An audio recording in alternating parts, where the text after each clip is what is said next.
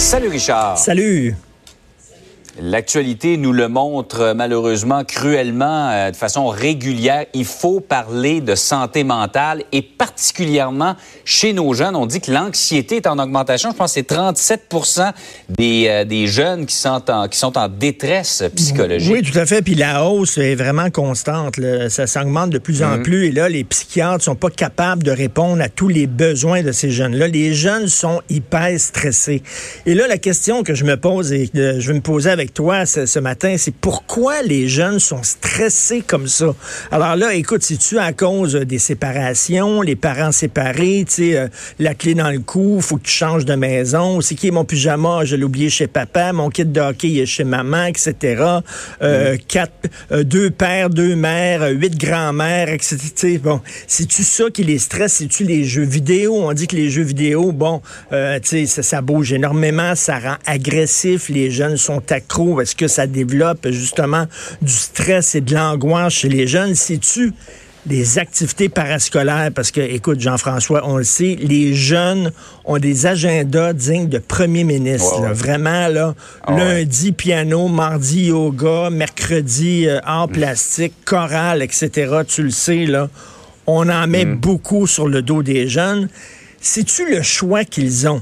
OK, toutes les études de consommateurs le disent. Quand tu as trop de choix, tu es angoissé. Jean-François, quand tu vas chercher des céréales à l'épicerie, tu te ramasses dans le rayon des céréales, Ouais. puis il y a 5000 sortes.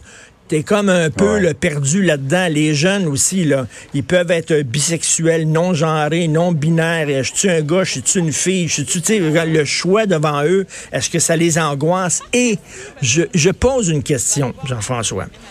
Quand on était jeunes, toi et moi, on fait partie d'un peu la même génération et qu'il y avait des soupers de famille. OK, il y avait, souviens-toi, la table des grands, la table des parents et la table Ouais, des ouais. enfants. Ben oui. Hein?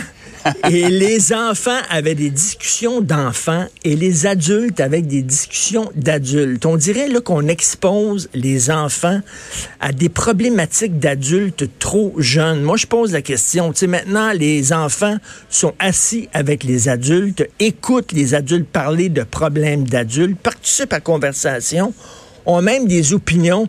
À un moment donné, les enfants, il faut les protéger. Il faut qu'ils vivent leur vie d'enfant le plus longtemps possible et peut-être les protéger des problématiques d'adultes. On les confronte à ça et peut-être que ça les stresse. Mais bref, il y a des questions à se poser, mais c'est vrai, là. Moi, écoute, j'ai un jeune enfant, 11 ans, il est stressé. Puis je lui demande tout le temps, qu'est-ce qui te stresse? Je sais pas. Ils, ils sont stressés, nos jeunes, malheureusement. Mais c'est vrai que tu- avec ce que tu viens de nous dire, il me semble là, que c'était plus simple quand Ah, on était jeune que ça l'est maintenant. Oui, on de- était de vivre on était enfants période. longtemps, puis on était protégés du monde des adultes. Autre sujet maintenant, Richard. Euh, on sait au Québec, on a voulu serrer la vis à ceux, aux entreprises coupables de corruption euh, dans les contrats publics. On a fait une liste noire. Bien évidemment, Ben il y avait des failles et euh, il y en a qui ont réussi à passer, comme on dit, sous le radar. Ben oui, notre bureau d'enquête qui a découvert qu'il y avait des failles, c'est très facile de contourner cette règle-là. Donc, euh, si tu es une entreprise, si tu es une entreprise et tu pincé à faire de la fraude, de l'évasion fiscale, euh, de la corruption de fonctionnaires pour avoir des contrats, alors là, inscrit, ton entreprise est inscrite au registre des entreprises non admissibles au contrat public et pendant cinq ans, tu n'as pas le droit d'avoir de contrat public. En salaire, c'est extrêmement facile de contourner ce registre-là, comme le bureau de l'enquête l'a démontré. Premièrement, euh, souvent, il n'y a pas de vérification. Hein, si euh, Joe Blow a une entreprise, mettons, euh, ben, il repart une entreprise sous un autre nom, l'entreprise a un autre nom, puis c'est encore Joe Blow qui est actionnaire, puis on fait pas vraiment de vérification dans le registre. Donc, la main droite, c'est pas ce que la main gauche fait, il n'y a pas de vérification, à moins qu'il y ait une plainte, là, on va regarder, mais s'il n'y a pas de plainte, pff, il n'y a personne qui vérifie quoi que ce soit. On compte beaucoup sur les dénonciations du public. hein. Oui, et les, les autodénonciations aussi. Là, ben Ouais, oui, aussi. comme le gars va dire, Ça, ça hey, je m'excuse, mais je suis pas censé avoir de contrat, puis là, je viens d'avoir un contrat d'un million, mais tu sais, moi, je suis inscrit dans le registre. Voyons donc, ça n'a pas de bon sens. Euh, tu peux partir une fiducie. Ta fiducie va être actionnaire de l'entreprise, mais ton nom n'apparaîtra pas. On le sait aussi, Jean-François, comment ça fonctionne. Tu peux avoir un front, quelqu'un qui fronte ton entreprise, c'est-à-dire que le gars va signer en disant que c'est lui le président directeur général de l'entreprise, mais finalement, c'est un front parce que le vrai président directeur général qui prend les décisions, c'est toi, mais toi, ton nom n'apparaît pas, n'apparaît pas. Bref, à quoi ça sert d'avoir des registres, puis on le sait comment ça marche au Québec, ces registres-là, ça mhm. coûte des millions de dollars à mettre sur pied. À quoi ça sert d'avoir un registre s'il n'y a pas de vérification? Et si c'est super facile de le contourner comme ça, là, ça n'a aucun bon sens. Finalement, là, on pense qu'on est en contrôle. On n'est pas en contrôle, absolument pas.